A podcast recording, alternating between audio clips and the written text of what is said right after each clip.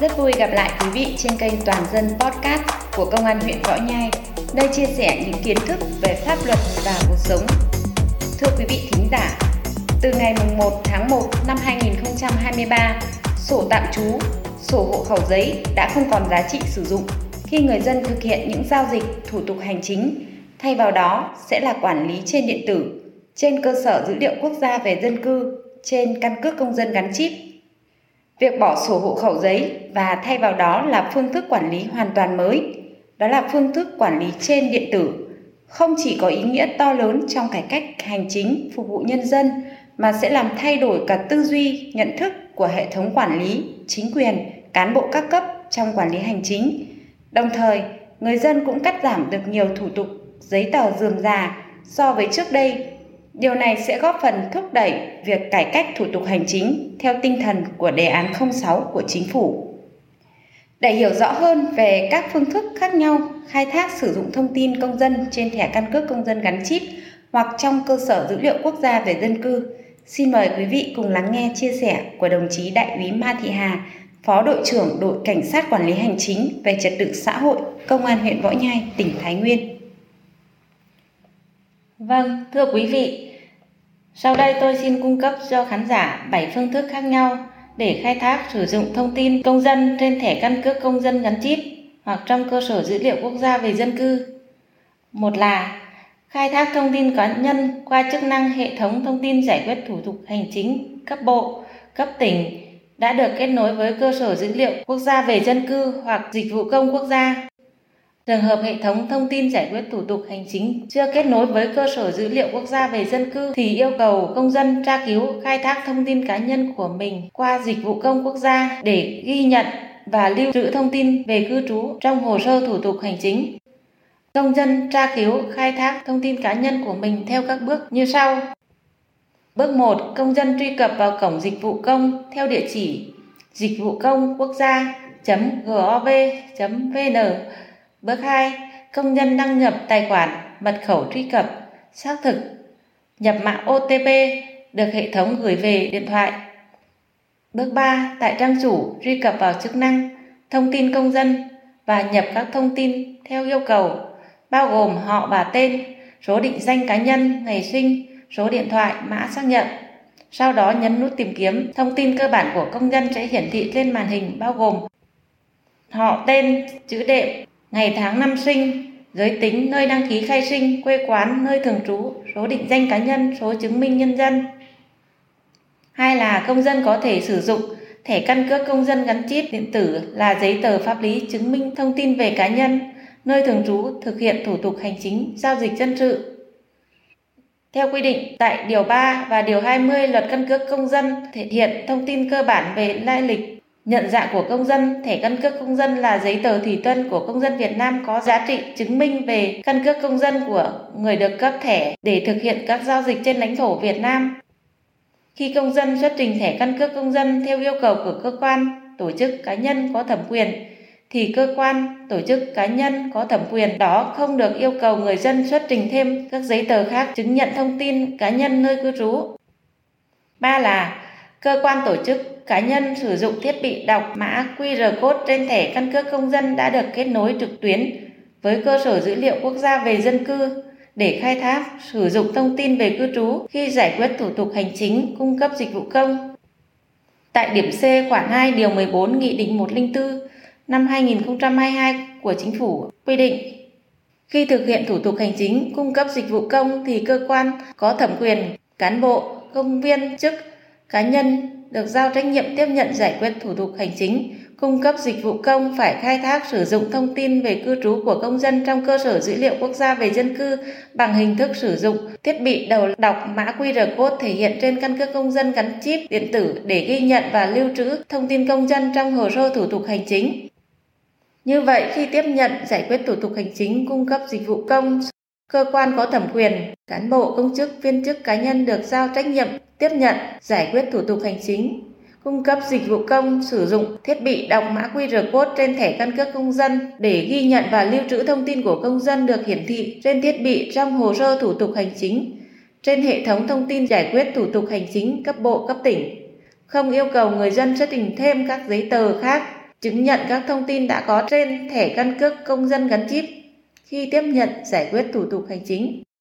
4 là cơ quan, tổ chức cá nhân sử dụng thiết bị đầu đọc chip trên thẻ căn cước công dân đã được kết nối trực tuyến với cơ sở dữ liệu quốc gia về dân cư để khai thác, sử dụng thông tin về cư trú khi giải quyết thủ tục hành chính, cung cấp dịch vụ công.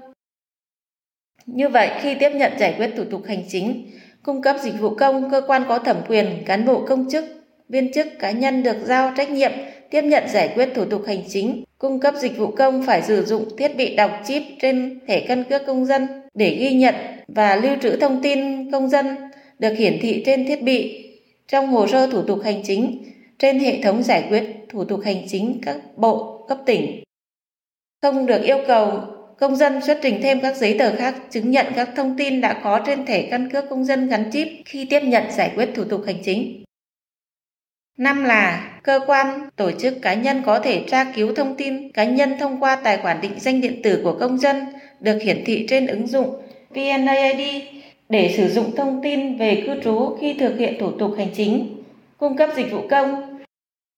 Tại khoản 5 điều 13 Nghị định 59/2022 của Chính phủ quy định về định danh xác thực điện tử quy định việc sử dụng tài khoản định danh điện tử mức 2 có giá trị tương đương như việc sử dụng thẻ căn cước công dân trong thực hiện các giao dịch có yêu cầu xuất trình thẻ căn cước công dân. Theo đó, các thông tin căn cước công dân, thông tin dân cư được tích hợp hiển thị trên ứng dụng để người dân, cơ quan tổ chức sử dụng để phục vụ giải quyết thủ tục hành chính và các giao dịch của người dân, các doanh nghiệp tổ chức kết nối trực tiếp với hệ thống định danh và xác thực điện tử của Bộ Công an hoặc thông qua tổ chức cung cấp dịch vụ xác thực định danh điện tử theo trình tự thủ tục quy định để xác thực tài khoản định danh điện tử hoặc khai thác thông tin liên quan khi người dân có yêu cầu. Như vậy, khi công dân tra cứu xuất trình thông tin cá nhân nơi thường trú hiển thị trên ứng dụng định danh điện tử, cơ quan có thẩm quyền, cán bộ công chức, viên chức cá nhân được giao trách nhiệm tiếp nhận giải quyết thủ tục hành chính, ghi nhận và lưu trữ thông tin này trong hồ sơ thủ tục hành chính trên hệ thống thông tin giải quyết thủ tục hành chính cấp bộ cấp tỉnh không được yêu cầu người dân xuất trình thêm các giấy tờ khác chứng nhận các thông tin đã có trên ứng dụng VNAID khi tiếp nhận giải quyết thủ tục hành chính. 6 là công dân có thể sử dụng xác nhận thông tin cư trú để chứng minh thông tin cá nhân nơi cư trú khi không thể khai thác sử dụng được các thông tin cư trú của công dân trong cơ sở dữ liệu quốc gia về dân cư. Theo quy định tại khoản 3 điều 8, khoản 3 điều 33 luật cư trú Năm 2020 thì công dân có quyền được cơ quan đăng ký cư trú trong cả nước không phụ thuộc vào nơi cư trú của mình xác nhận thông tin về cư trú khi có yêu cầu. Theo quy định tại Điều 17 Thông tư 55-2021 của Bộ Công an quy định, công dân yêu cầu xác nhận thông tin về cư trú có thể trực tiếp đến cơ quan đăng ký cư trú trong cả nước không phụ thuộc vào nơi công dân cư trú để đề nghị xác nhận thông tin về cư trú hoặc gửi yêu cầu xác nhận thông tin về cư trú qua cổng dịch vụ công quốc gia, cổng dịch vụ công Bộ Công an, cổng dịch vụ công quản lý cư trú. Thời hạn giải quyết tối đa là 3 ngày làm việc. Theo quy định tại khoản 3 điều 14 Nghị định số 104 năm 2022 của Chính phủ thì trường hợp không thể khai thác thông tin công dân trong cơ sở dữ liệu quốc gia về dân cư, cơ quan có thẩm quyền, cán bộ công chức viên chức được giao trách nhiệm tiếp nhận giải quyết thủ tục hành chính có thể yêu cầu công dân nộp bản sao hoặc xuất trình giấy xác nhận thông tin về cư trú, giấy tờ có giá trị chứng minh thông tin về cư trú. Để được cấp giấy xác nhận thông tin về cư trú, công dân có thể trực tiếp đến cơ quan đăng ký cư trú trong cả nước để đề nghị cấp giấy xác nhận thông tin về cư trú hoặc gửi yêu cầu xác nhận thông tin về cư trú qua dịch vụ công trực tuyến khi cần thiết cơ quan đăng ký cư trú sẽ cấp giấy xác nhận thông tin về cư trú cho công dân dưới hình thức văn bản hoặc văn bản điện tử theo yêu cầu của công dân.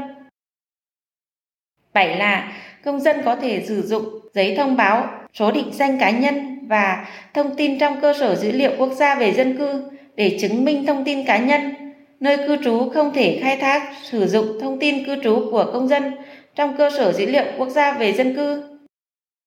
Tại khoản 9 điều 1 Nghị định số 137 năm 2021 của Chính phủ quy định khi ngay sau khi xác nhận, xác lập số định danh cá nhân cho công dân, cơ quan quản lý cơ sở dữ liệu quốc gia về dân cư có văn bản thông báo cho công dân về số định danh cá nhân đã được xác lập và các thông tin của công dân có trong cơ sở dữ liệu quốc gia về dân cư. Vâng, xin cảm ơn đồng chí Hà. Cảm ơn quý vị đã dành thời gian lắng nghe. Chúng tôi hy vọng rằng qua buổi trò chuyện podcast ngày hôm nay, quý vị đã cập nhật thêm những thông tin hữu ích và qua đây cũng mong quý vị lưu ý để được cấp giấy xác nhận thông tin về cư trú, công dân có thể trực tiếp đến cơ quan đăng ký cư trú trong cả nước để đề nghị cấp giấy xác nhận thông tin về cư trú hoặc gửi yêu cầu xác nhận thông tin về cư trú qua dịch vụ công trực tuyến khi cần thiết. Cơ quan đăng ký cư trú sẽ cấp giấy xác nhận thông tin về cư trú cho công dân dưới hình thức văn bản hoặc văn bản điện tử theo yêu cầu của công dân. Qua đây cũng khuyến cáo mọi người cần phải nâng cao nhận thức bảo mật tuyệt đối thông tin cá nhân như là chứng minh nhân dân, căn cước công dân hoặc là tài khoản ngân hàng. Không được đăng tải hình ảnh các thông tin trên mạng xã hội để phòng ngừa những đối tượng lấy thông tin của người dân phục vụ mục đích xấu. Nội dung này thì cũng đã được chúng tôi chia sẻ trên số podcast số 18 cảnh báo về việc chia sẻ hình ảnh căn cước công dân trên mạng xã hội tiềm ẩn nhiều nguy cơ lộ lọt thông tin. Quý vị quan tâm có thể nghe lại số podcast 18 trên kênh Toàn dân Podcast. Để tiếp tục cập nhật những thông tin hữu ích, quý vị hãy ấn nút follow đăng ký kênh, bật chuông thông báo để theo dõi những số podcast tiếp theo của chúng tôi. Xin chào tạm biệt và hẹn gặp lại.